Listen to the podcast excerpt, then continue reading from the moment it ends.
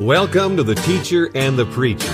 This program is all about the importance of coming to understand that the Christian community and the Jewish community have more in common than we have been led to believe. Rather than seeing each other as against each other, we need to come to a point of seeing that the statement that our country is a Judeo Christian nation is much more than just a mere statement, but truly reflects the reality of our nation as it was and should remain. Every week, there will be an interesting dialogue about the issues that have divided Jews and Christians and how we can move in bridging the gaps and see that by talking about the issues, we can better move in the direction of having more unity. Unity that will heal and help bring together a nation that is under attack by the forces of atheism, secularism, and a breakdown of family values. Join us now for a discussion between the teacher and the preacher. Welcome to The Teacher and the Preacher, and thank you for joining us again this weekend. Harold and I delight in being able to connect week after week and have dialogue about all different kinds of things. And we always start the program like this I'm the preacher, Dave McGarrah. And I'm the teacher, Harold Berman. And we discuss a lot of things on the show, as our regular listeners uh, know. One of the things we were discussing last month is the many holy days in the Torah that you celebrate that uh, come in the fall Rosh Hashanah, Yom Kippur, the Day of Atonement, and Sukkot, which is the Feast of Tabernacles or Booths. If you missed any of those shows or there's any you want to listen to again, you can go to our website, teacherandthepreacher.com, and all the broadcasts are archived there. So one feature of Jewish life that is that there's a portion of the Torah is read each week during the year, so that you start in Genesis and you end at the end of Deuteronomy and you complete the whole Torah cycle uh, each year, and then you start all over again. And so each year you're reading through the whole Torah a little bit at a time. And basically, at the end of this season of holidays, the, at the end of Sukkot, is when the process starts again. So we just started for for Jews who go to synagogue. Uh, we just started uh, with Genesis, and we're in those early chapters. So we thought this would be a good time to talk about uh, the story of Noah which was read recently in the synagogue, because obviously that that comes uh, pr- pretty soon after the beginning. And then uh, there's some very interesting parallels when you look at Noah and you go back to uh, Adam and compare Adam to Noah. And there's some interesting things happening there when you take a close look at the text. And then there's also some interesting things if you project forward and you look at Noah compared to Abraham. So we're going to just dissect that a little in, in the next few minutes. This is a great story. You know, it's one that isn't a fairy tale. It's not something that was fictional. We're talking really about a cataclysmic event that has left our world completely changed since uh, God allowed that to happen and brought it into existence. But when you when you have time at the synagogue and you guys are reading through this particular portion of the Torah, then will the rabbi tape, uh, typically take and, and, and teach on Noah? Yes. So typically, uh, there's a uh, you know, there, there's a point where it's uh, essentially the equivalent of a sermon in a church, and uh, the rabbi will uh, get up and, and it's it's uh, almost always on on whatever the particular portion of the Torah is that's being read that week. So yeah, the week it's Noah, it's about Noah. The week it's Abraham, it's it's about Abraham. So, what was it like when you had a chance to hear recently about Noah? Did it provoke your thought in a fresh new way? Yeah, it actually did. I mean, the, the, the amazing thing about the Torah is, you know, there's a, a, Jewish understanding that everything is contained in the Torah, that there is, you know, if, if not directly, literally, there's at least an allusion to everything that you, you can find it all there. And what that means in practical terms is, you know, you can read it 50 times, 100 times, and that 101st time, all of a sudden you're going to notice something you never noticed before. It, it, it's like unending. And then when you read it in Hebrew, and uh, there's a few things I, I, can offer in that regard that I, I was looking at that you, you, find things that jump out at you in the Hebrew that that you wouldn't uh, in the English translation. Right, right. So, so one uh, one thing I'll just start out with, and it's it's very interesting. You know, there's those some people kind of skip over this part. You know, there's there's the interesting stories and Adam and Eve in the garden, and you know Noah building the ark, and you know Abraham talking to God, and you know, and in between they have these genealogies, and this one begat that one, and he lived this many years, and he had sons and daughters, and this one got that one, and a lot of people kind of you know say, hey, that's kind of boring, and, and skip over that. But in fact, if you look at those things closely, um, they may not seem as interesting as the stories, but there's some real interesting things that come out of it. So, one of the things that comes out of it is if you count up the generations and you look at Adam and it's, you know, who Adam begets and you go on, there's exactly 10 generations from Adam to Noah. And then if you count the generations, there's exactly 10 generations from Noah to Abraham. And, and this actually becomes significant in, in a few ways.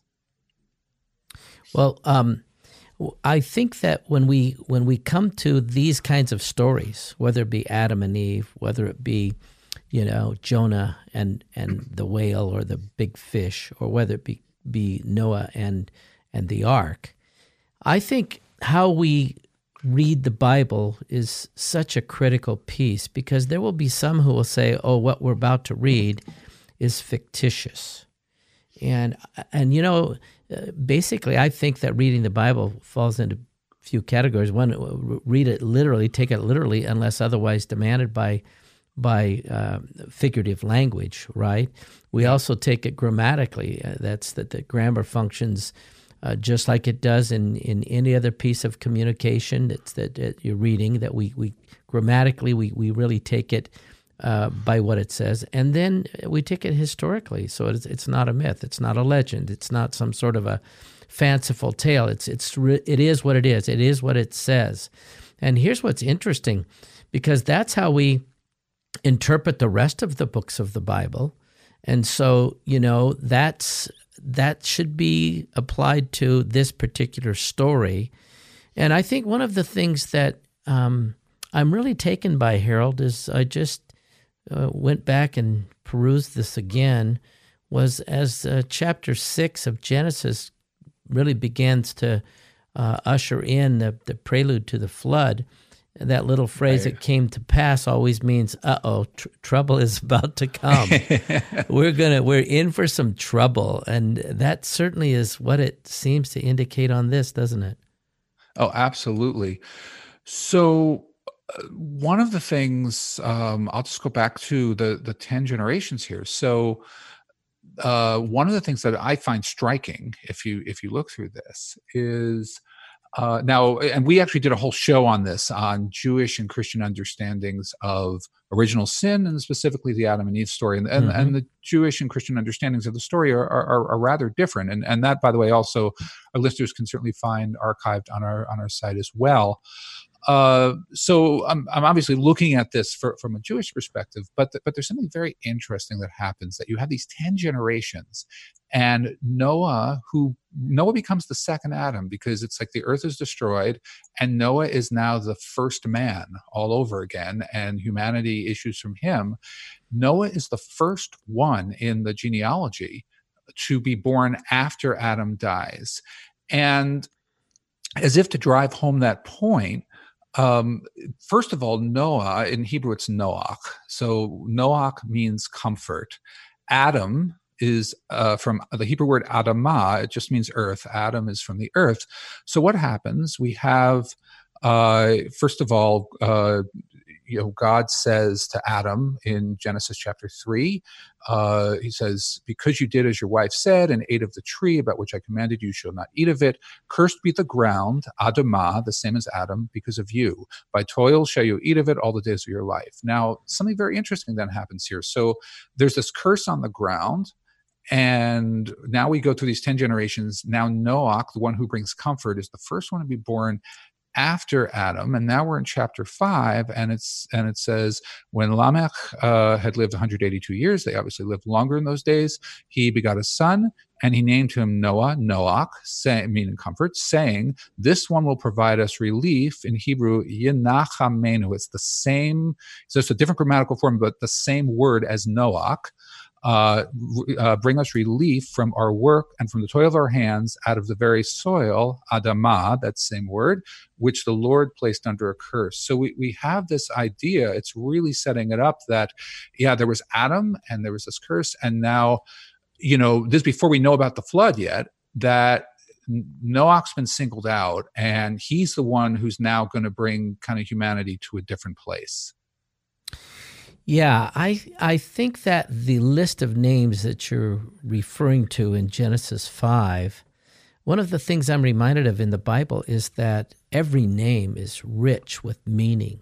And yes. all of these names are actually telling a story as you've taken the time to underscore the meaning of Adam's name, the meaning of Noah's name, that this uh, this man of comfort and uh, my, my my understanding, and and this is so good that we can visit about this, is that basically Enoch understood that God was actually going to destroy the world, that uh, right. sin had reached a point where God basically, you know, uh, regretted that he had made made the world, and so he's going to take major major strides to just basically start over again in, in, in some ways.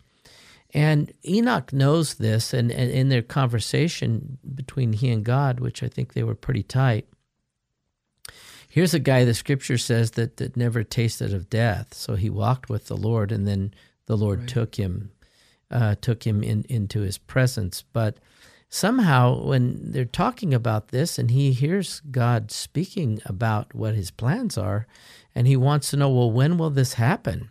He basically says to him that it won't happen until your son uh, dies, and then after that, we'll usher in this time of judgment. So right. uh, everybody begins to know that when Methuselah dies, we're in trouble. So that's why he took keep, a long time. Yeah, that's why he, you know, why he. They say he lived to be the the oldest man who ever lived is because everybody ran chicken soup and um, Hall's menthol cough drops to him when he started catching a cold. You know, because uh, boy, if this guy dies, we're in big trouble. But um, all of these names have such incredible meaning that ushers in finally this guy Noah who um, who's going to be used by God in a pretty phenomenal way. What do we know about Noah? So then, this is the interesting thing, and this is where we can start looking forward.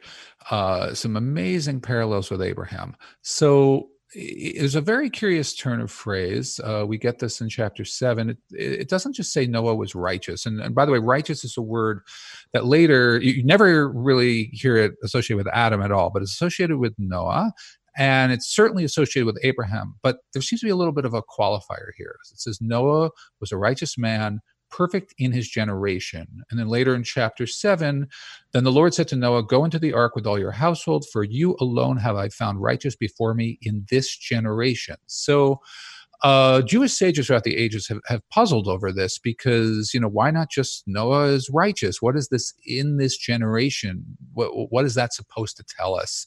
So, because it's uh, the idea is, you know, obviously, as you say, every name means something, but every word in the Torah, there's no, there's nothing superfluous. So, if it says in his generation, it, it must mean something. It's there for a reason. So, it, it, could mean a couple of things. First of all, it, it could mean, and this is one interpretation of it, that Noah was especially righteous, that here he lives in this very wicked generation, a generation that's so wicked that brought about the flood. And as we all know, you know, when you're surrounded by people who are doing bad things, it's much harder to to not uh, you know, succumb to, to that. Right. So it, it, could mean righteous in his generation. He lived in such a wicked generation, and yet he was still righteous despite it all.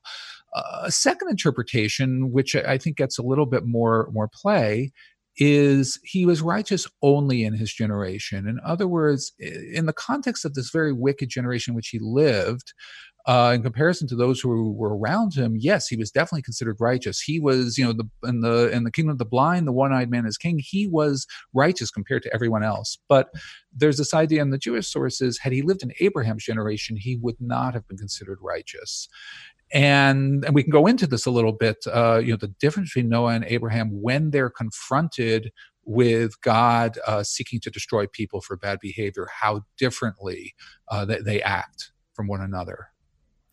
You know, one of the things when you talk about righteous, Noah was considered righteous, Abraham was considered righteous. This is uh, long before we had uh, God hand down uh, the laws. And Right. so, what is righteousness based on? And how, what, how did God consider them righteous if there was no law? So that, that's a great question. Now, in Abraham's time, there's what uh, you know what Jewish sources, is, as we read the Torah, we understand that you know God, when Noah steps off that ark, uh, God makes a covenant with him, and that covenant applies. You know, they're uh, in Judaism they're called the Noahide laws, and it's uh, you know it, it, uh, some of them actually made their way into the Ten Commandments. Uh, it's it's things like don't murder and uh, you can't eat the flesh of a living animal, which is repulsive as that seems. Uh, happened in ancient times, and I understand still happens in some cultures today. Uh, so this idea of being righteous, uh, certainly, you know, there was a basis in Abraham's time, but it, but it is a very interesting question in, in Noah's time. Uh, you know, there wasn't this sense of, uh, uh, you know, the only thing I guess I could say is that uh, th- there's another important difference. Um, Adam and Eve are given, and it's very clear, uh, they can eat from the uh, any seed-bearing plant and there's no killing in the Garden of Eden. There's no animals that are allowed for food. And uh, Noah, when he's after the uh, covenant, when he steps off the ark, he's now allowed to to uh, to kill animals, to eat animals for food. So um, you know, I, I there is this sense of you're not allowed to kill, although obviously Cain. Uh, does that, but but beyond that, yeah, you're right. There there there are no specifics really given. So when it speaks here about Noah, he, his name is given as Noah, saying, This one will bring us rest from our work and from the toil of our hands, from the ground which Hashem has cursed. So everyone knows that this guy is going to bring relief at some level, right? It's very Right. interesting that, uh, and he called his name Noah, uh, comfort, and and then it goes on to explain what that comfort is and how uh, God is going to use him on the other side of the flood to uh, institute something that's a bit different. When you when you talk about these Noahide laws, I uh, I'm always uh, thinking back to a time I was crossing from up by the Temple Mount across the Kidron Valley and over to the Mount of Olives. I encountered a Jewish woman uh, there in the Kidron Valley, and she stopped me and she said, "Are you Jewish?" I said, "No, uh, but I uh, I have lots of Jewish friends. Does that count?" and she handed me a card and she said, "Here, this is for you." And it was a list of the Noahide laws, which is Oh, wow. this A real missionary. yeah, she was a real missionary. And what was really interesting is it, it said this is the way to become a righteous Gentile.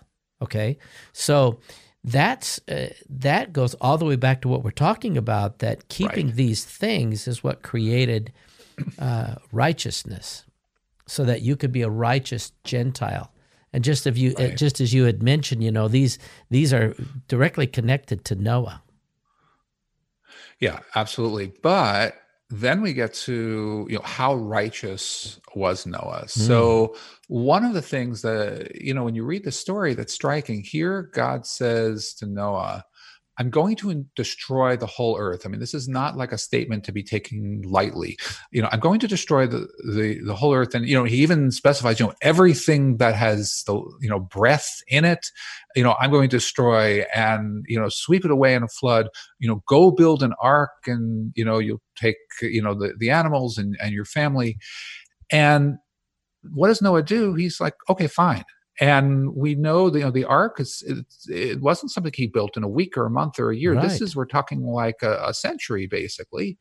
And despite you know he had plenty of time to talk to people and say hey you know like uh, repent. It's not too late.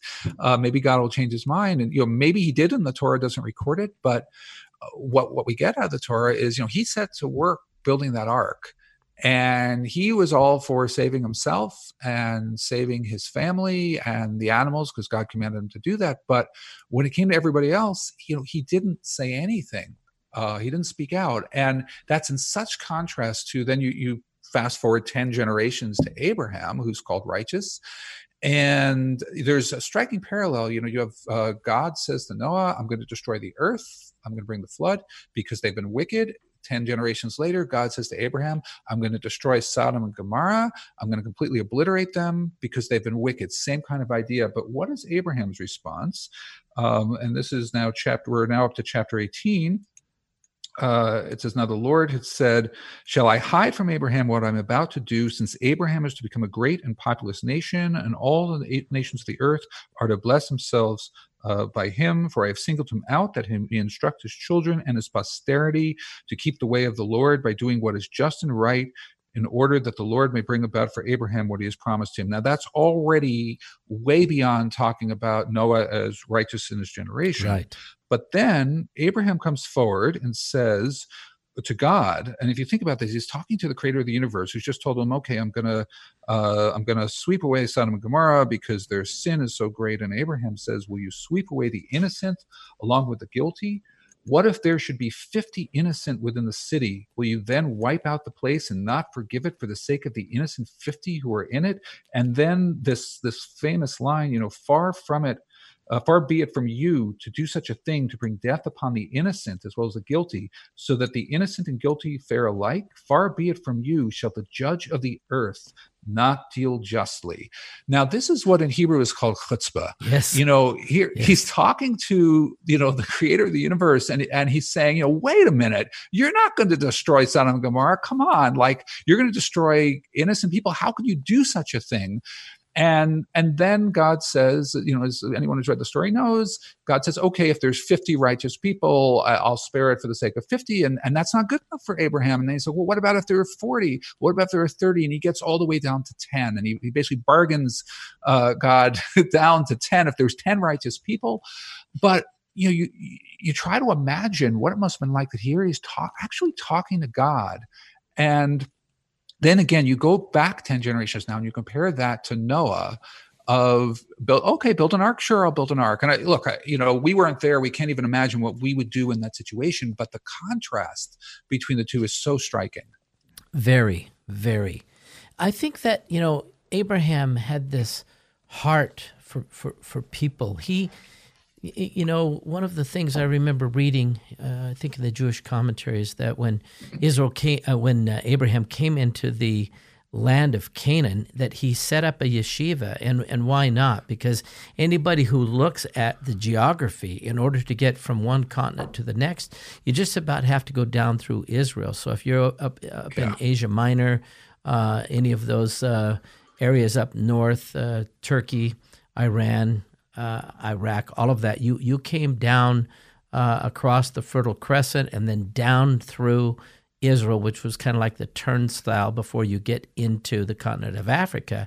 And here's Abraham telling people about this amazing God he's met. And he basically has this little stand, I guess, maybe roadside stand. I don't know. Maybe it's a maybe it's a rest stop. I don't know. But he's telling people about this amazing God.